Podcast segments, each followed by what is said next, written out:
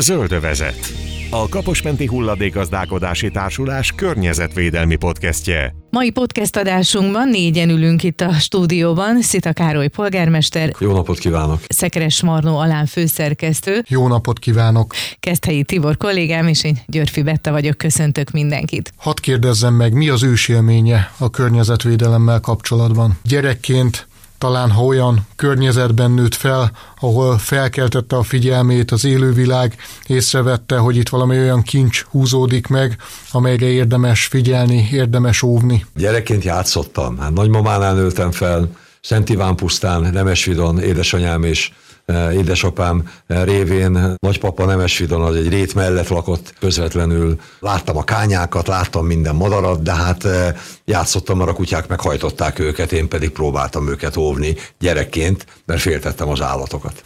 Az viszont alig ha lehet véletlen, hogy a gimnáziumi évek után egy olyan felsőoktatási intézménybe jelentkezik, amelynek központi témája az agrárium, a környezetvédelem. Dehogy nem, dehogy nem véletlen, ez is véletlen volt. Szegedre jelentkeztem először, a Jósa Attila Tudományi Egyetemben csak Keszthelyi jobb kosárlabda csapat volt, és akkor oda csábítottak, így mentem a Keszthelyi Egyetemre, Agrártudományi Egyetemre, és a növényvédőmérnöki szakot végeztem el, aztán az okleveles agrármérnöki szakot, természetesen ezzel a földdel és az élelmiszerrel kapcsolatba kerültem, aztán a tanuló éveim, amelyek egy termőszövetkezetbe Kaposfüreden e, voltak, ott tanítottak meg az idős emberek a az életre. Bementem dolgozni a növényvédő állomásra, ott egy biológiai labor vezetője voltam, és ott végeztem el a környezetvédelmi szakmérnökit, és ez az út vitt egyébként a politikába, hogy talán rejtett kérdésére egyből meg is adjam a választ, mégpedig akkor, amikor a rendszerváltozás nagy mértékben annak volt köszönhető,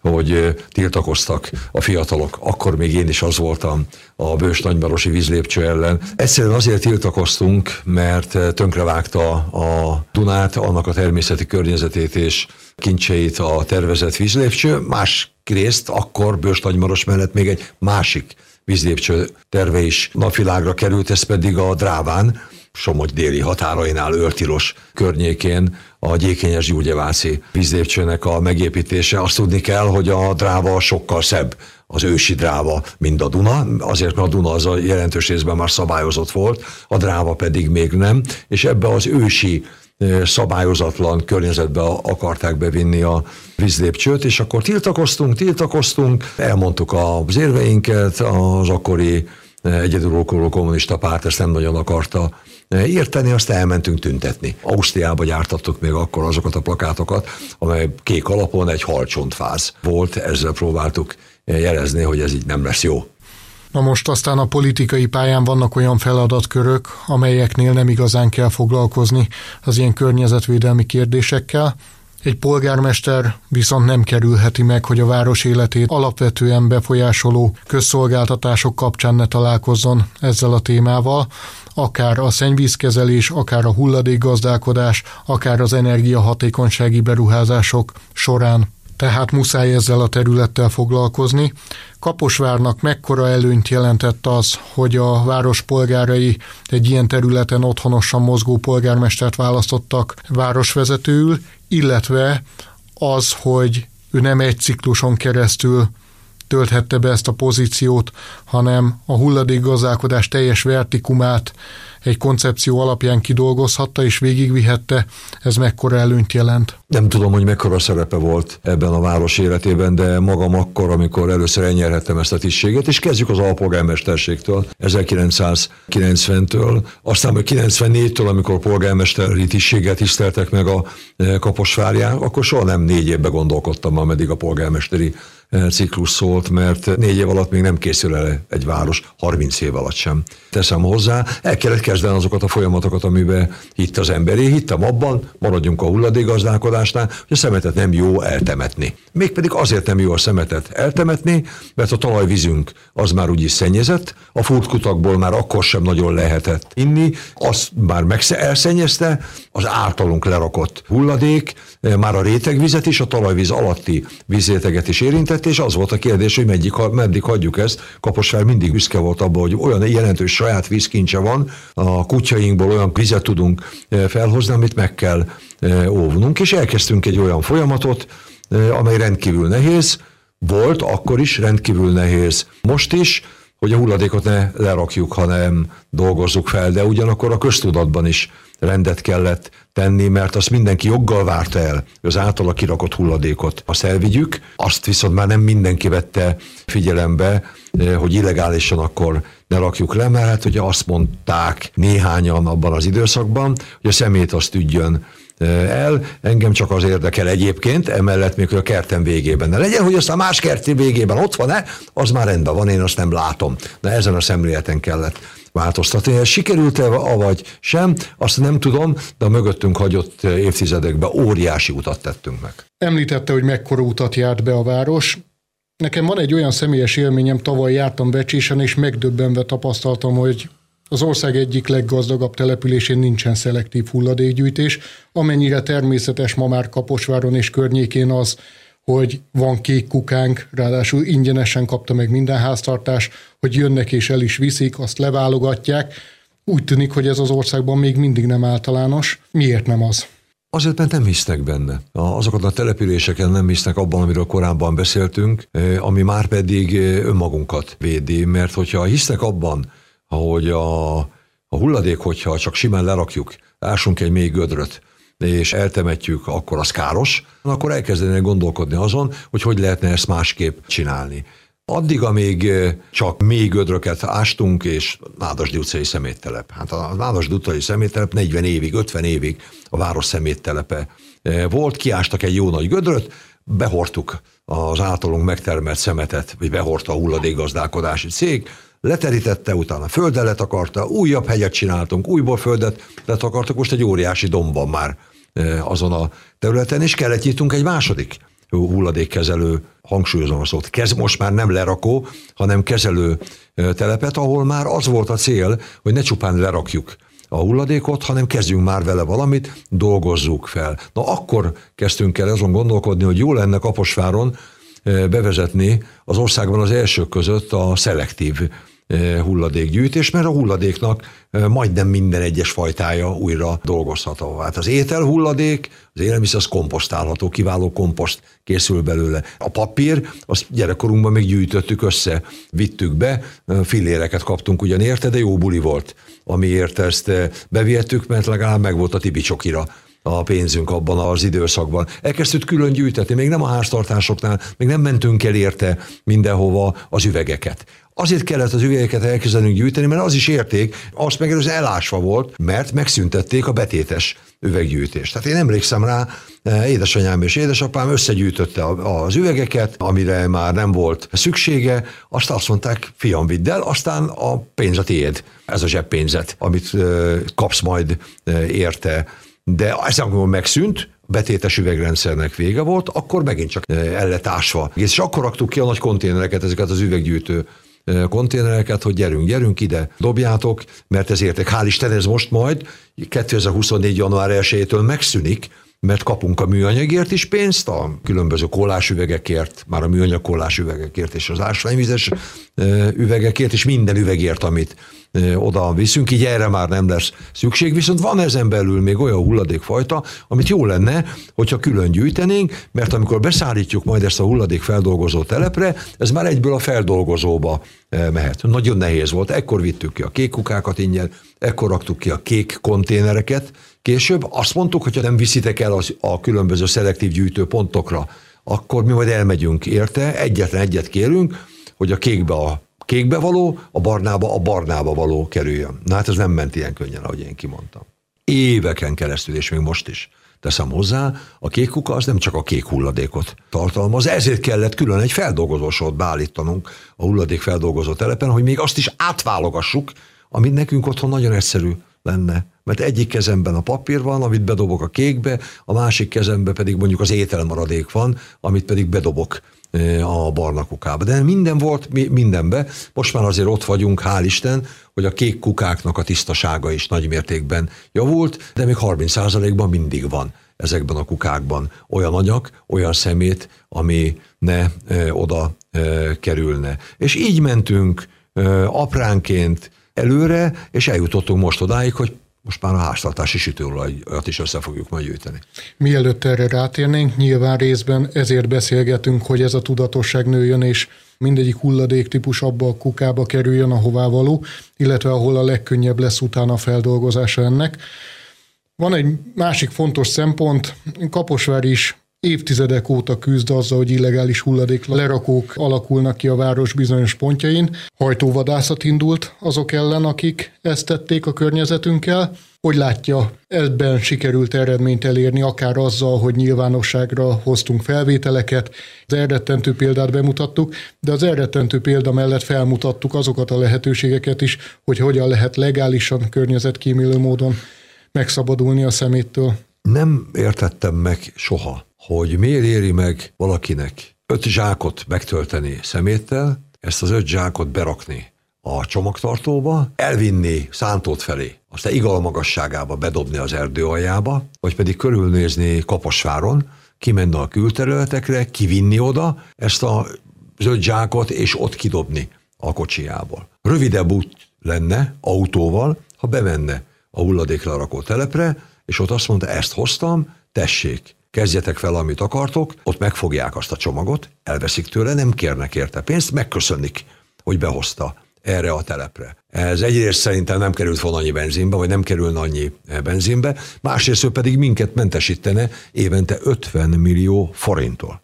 50 millióról beszélünk, ami az illegális hulladék összegyűjtésében általunk történő összegyűjtése kerül. Aztán itt van a másik szétbontok egy garást. Szét kell vernem, mert vagy újat akarok, vagy már nincs rá e, szükségem. Ott van az építési törmelék. Építettünk egy építési törmelék feldolgozó telepet, amit azért építettük meg, hogy ezt is ledaráljuk, és nagyon jó útalapot tudunk ebből készíteni. Ez az úgynevezett shit, ami szintén megtalálható az erdő szélén, pedig 1000 kg egy tonnáig felrakom az utánfutóra, így is úgy is felrakja, csak nem az erdőszélre viszem, hanem beviszem a telepre, megmondják, hogy hova borítsam, viszont látásra köszönjük szépen ezt az értékes anyagot, mert ebből lehet, hogy az ön utcájába tudunk majd olyan utalapot készíteni, hogy kevesebb legyen a kátyú, és ennyivel kevesebbért kell majd megvennünk, megépítenünk az az utat, de legalább ezt már nem kell megvennünk, mert saját magunk elő tudjuk állítani. Hosszú ez az út, legalább olyan hosszú, mint a szelektív hulladékgyűjtésnek a bevezetése. Saját magunk fejébe kell elsősorban rendet tartani, és hogyha nekem valaki javaslatot tud abban tenni, hogy mit kell még annak érdekében tennünk, hogy jelentős mértékben csökkenjen az illegális hulladéklerakó telepeknek a száma a város szélén, azt kérem, hogy tegye meg, mert akkor azt meg fogjuk tenni mert persze eh, mi próbálunk most erővel is fellépni, eh, drónfelvételeket készítetünk, bekamerázzuk a már hagyományos illegális hulladéklerakó helyeket, eh, annak érdekében, hogy példát tudjunk statuálni, hogy ez így nem jó, többször szóltunk már, aztán megmondjuk, hogy mennyi a bírság, amit be kell fizetni. De én nem vagyok az a büntetős típus. Én nem szeretek bünteti, ugyanis egyszer azért nem szeretek, mert azt sem szeretem, hogy engem megbüntetnek. És amit én nem szeretek, azt miért szeresse azt más. Viszont van egy probléma, amit meg kell oldanunk. Elindultunk eh, ezen az úton is, nem lett még kevesebb az illegális hulladéklerakó telepeknek a száma, de mondják azt, hogy ma örüljek annak, és sikerként el, hogy több se lett. Itt tartunk most. Mint ahogy az egy gálás ajánlat, hogy díjmentesen adhatja le bárki a szemetét, fogjuk ezt fel úgy talán, mint egy tanulási folyamat, egy állomását, hiszen mi van ma ingyen? Tehát teljesen természetes lenne akár az is, hogy a szolgáltató pénzt kér azért, hogy dolgozik a mi hulladékunkkal. Meddig kell vajon fenntartani azt a gáláns ajánlatot, hogy díjmentesen lehet leadni a szemetet? Egész addig, amíg eh, nem érjük el a célunkat, eh, és nem tisztul meg az erdőszéle. Ha majd megtisztult az erdőszéle, vagy már jóval kevesebb szemét került oda, azt követően sem gondolkodom azon, hogy majd pénzt kérünk a szemétért, mert akkor azokkal szúrnék ki, akik eddig fegyelmezett polgárként a környezet tudatosan bevitték a szemetet. Hogyha már fáradtak azért, hogy bevigyék, akkor én már nem kérem el tőlük a pénzt, megköszönöm, hogy megtankolták az autójukat, és bevitték mondjuk az építési törmeléket, vagy azt az öt zsák szemetet, ami nem fért be a kukájukba, azt oda vitték és leadták a hulladékkezelő telepen. A jövőre nézve talán mégis azt töltheti el az embert a legnagyobb reménnyel, hogy most már nemzedékek, generációk nőnek föl úgy Kaposváron, hogy ez a rendszer számukra teljesen természetes, hallanak róla, ott vannak különböző akciókon, klímanapon, szemléletformáló napokon, nyílt napokon. Bízhatunk-e abban, hogy azok a 10-20 éves gyerekek, akik itt élték meg ezeket az éveket, hogy számukra már teljesen magától értetődő lesz, hogy így kell egy hulladékot kezelni? Ezzel több mint 20 esztendeje van már annak, hogy a hulladék gazdálkodásban, a hulladék kezelésben valami mást tettünk, mint azt megelőzően. Mint mondtam korábban, azt megelőzően csupán annyit tettünk, hogy hoztunk egy dózert, kiásattuk fel a gödröt, aztán abba beletettük a szemetet, és eltemettük. És akkor, amikor váltottunk, hogy ez nem jó, váltottunk abban, hogy a hulladék az érték. A hulladékot fel lehet dolgozni, és fel is kell dolgozni azért, hogy az ivóvízünk az továbbra is tisztább maradjon, és elkezdtünk szelektíve gyűjteni, akkor azt mondták nekem, hogy még kettő generáció kell ahhoz, kettő generáció kell ahhoz, hogy valóban már olyan tudatossak legyünk a hulladékgazdálkodás, kezelés, hulladékgyűjtés tekintetében is, hogy eszünkbe jut az, hogy a lehető legnagyobb mértékben feldolgozható hulladékokat rakjunk le. Ezt az oktatást bevittük az óvodákba, bevittük az iskolákba, természetesen játékos formában. Azzal a tudattal tettük, amire ön is gondolt, akkor, amikor a kérdését feltette, hogy a mögöttünk levő generáció már úgy fog felnőni, hogy most megtanulja az óvodába, iskolába, és figyelmezteti is édesanyját, édesapját, hogy ez így nem jó, nem minden esetben hallgatunk a gyerekekre, ez egyébként hiba. Ez egy általános hiba, azért is, mert ők sokkal őszintébbek nálunk. És az őszintesség az igazmondással is jár mindig, de hogy az ő az a generáció, aki már felnől, az ilyen tudatban fordul majd az általa termelt hulladékhoz, hogy a lehető legkevesebbet szólja el, a lehető legtöbbnél tegye lehetővé azt, hogy az feldolgozható legyen, vagy úgy, hogy visszaveszi a boltban az üveget, és leadja, és pénzt kap azért, vagy pedig azért, hogy szelektíven gyűjti a kékukába a hulladékot, azért, hogy a papírból újabb papírt tudjunk csinálni, és még sorolhatnám. Talán az is mutatja, hogy Kaposvár én jár a hulladék gazdálkodásban, hogy most egy pilot projekt bevezetésén dolgozik a város, mégpedig a használt sütőolaj begyűjtésén, ahogy azt már említette. Milyen esélyünk van arra, hogy ez igazán hatékonyan, rentábilisan működhet, mi kell ahhoz, hogy ez így legyen, ha nem éppen a városlakóknak a közös akarata és hozzájárulása? A nélkülük nem fog menni, ez egy nagyon melós lesz. Legalább olyan melós, mint ahogy a szelektív hulladékgyűjtéssel elindultunk. Mert eddig mi volt a sorsa a háztartási sütőalajnak? Megsült a rántott hús, amit olajba sütnek, aztán ment a lefolyóba vagy a WC-be ennek a tartalma. Iszonyatos mértékben szennyezi egyébként az ivóvízünket. Vagy volt egy másik variáció, hogy gyűjtsd össze egy kólás egy duncos üvegbe, aztán vidd be valamelyik molkuthoz, és ott ad le. Ez még macerás volt. Összegyűjteni, ott volt a mosogató aljában, mikor telik meg, mikor menjek be, nagyon kevés olajat sikerült összegyűjteni. Bioüzemanyag készül egyébként belőle zárójelbe. Megnyitva és be is zárva ebbe. És akkor elkezdtünk gondolkodni az, hogy hogy tehető ez hatékonyabbá. És a szelektív hulladékgyűjtés jutott az eszünkbe. Próbáljuk meg azt, hogy akkor ne kérjük a város polgárait arra, hogy gyűjtsék és vigyék be a molkuthoz, mert ez melós dolog, nincs mindig ránk idő, nincs mindig rá idő, kidől abból a flakonból az olajoton összeken minden, hanem menjünk el érte akkor mi. Menjünk oda, és csak egyetlen egyet kérjünk tőle, nem kell a kólás üvegnek a tetejét levágni. Egy olyan edénykét készítettünk, három literes, amiben könnyen a tepsiből egyből belöntető az olaj. Egyetlen egyet kérünk, ebbe önts bele, aztán, ha megtelik, rak ki a házad elé, vagy ha megtelik ez a flakon, vidd le lakótelepen a társasházi erre a célra létesített kukába, konténerbe, és abba önts bele. A többiről mi gondoskodunk, aztán az üreset vidd vissza, aztán újból gyűjtsd az olajat. De ez a rendszer indult el most nálunk, adtunk egy hulladék naptárt minden kaposvárinak, aki vállalkozott arra, hogy a háztartási sütőalajat gyűjteni fogja, annak érdekében, hogy bioüzemanyagot készíthessünk belőle, hogy mikor megyünk, milyen időközönként megyünk, mint a zöld hulladékért. Ott is egy hulladék naptár alapján határozzuk meg, hogy mikor gyűjtjük össze, mikor megyünk az olajért, azt kérjük, hogy arra napra tegye ezt ki, annak érdekében, hogy mi el tudjuk vinni. Ez azért hívják pilot programnak, mert ilyen az országban még nincs. Ha mi jól csináljuk, akkor van rá esélye, hogy az országban országos példává válva ezt több helyen csinálják. Ha rosszul csináljuk, vagy ha jól is akarjuk csinálni, de kevessen vállalkozunk erre a feladatra, akkor megvan annak is az esélye, hogy 5-10 évet sérülni fog.